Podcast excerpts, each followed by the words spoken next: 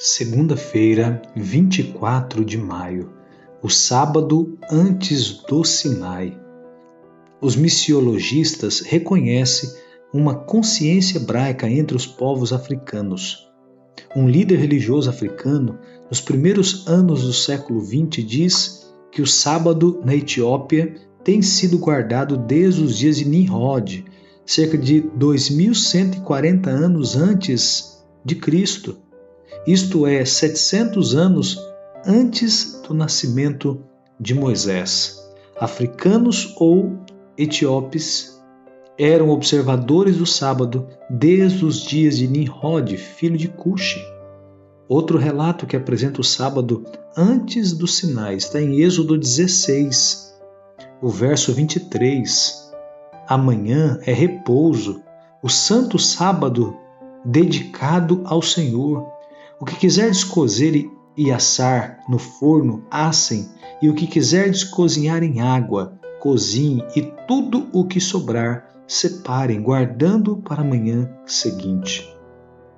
Em Êxodo 16, aprendemos algumas lições. Primeiro, apenas uma porção regular do maná podia ser usada a cada dia, mas no sexto dia, uma porção dobrada devia ser colhida.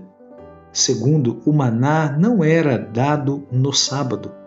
Terceiro, a porção extra necessária para o sábado era guardada sem estragar do sexto para o sétimo dia, enquanto o maná não se conservava nos outros dias. Na verdade, o fato de que o sábado era considerado o sétimo dia, a declaração de que o Senhor havia dado o sábado aos israelitas e o registro de que o povo, por ordem de Deus, havia descansado no sétimo dia, tudo apontava inequivocavelmente para a instituição original do sábado. Há muito mais sobre o sábado em Êxodo 16 do que se vê na primeira vista.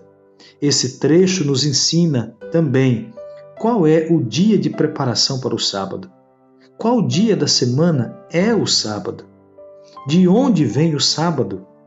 Que tipo de dia deveria ser o sábado? Seria o sábado um dia de jejum? O sábado como prova de lealdade a Deus. Por isso, querido, hoje observe o sábado, na certeza de que não é um mandamento do Sinai, mas é um mandamento de Deus. O sábado como prova de lealdade a Deus. Hoje, seja fiel aos mandamentos do Senhor e guarde o sábado, o quarto mandamento, e tenha certeza da bênção de Deus em sua vida, em nome de Jesus.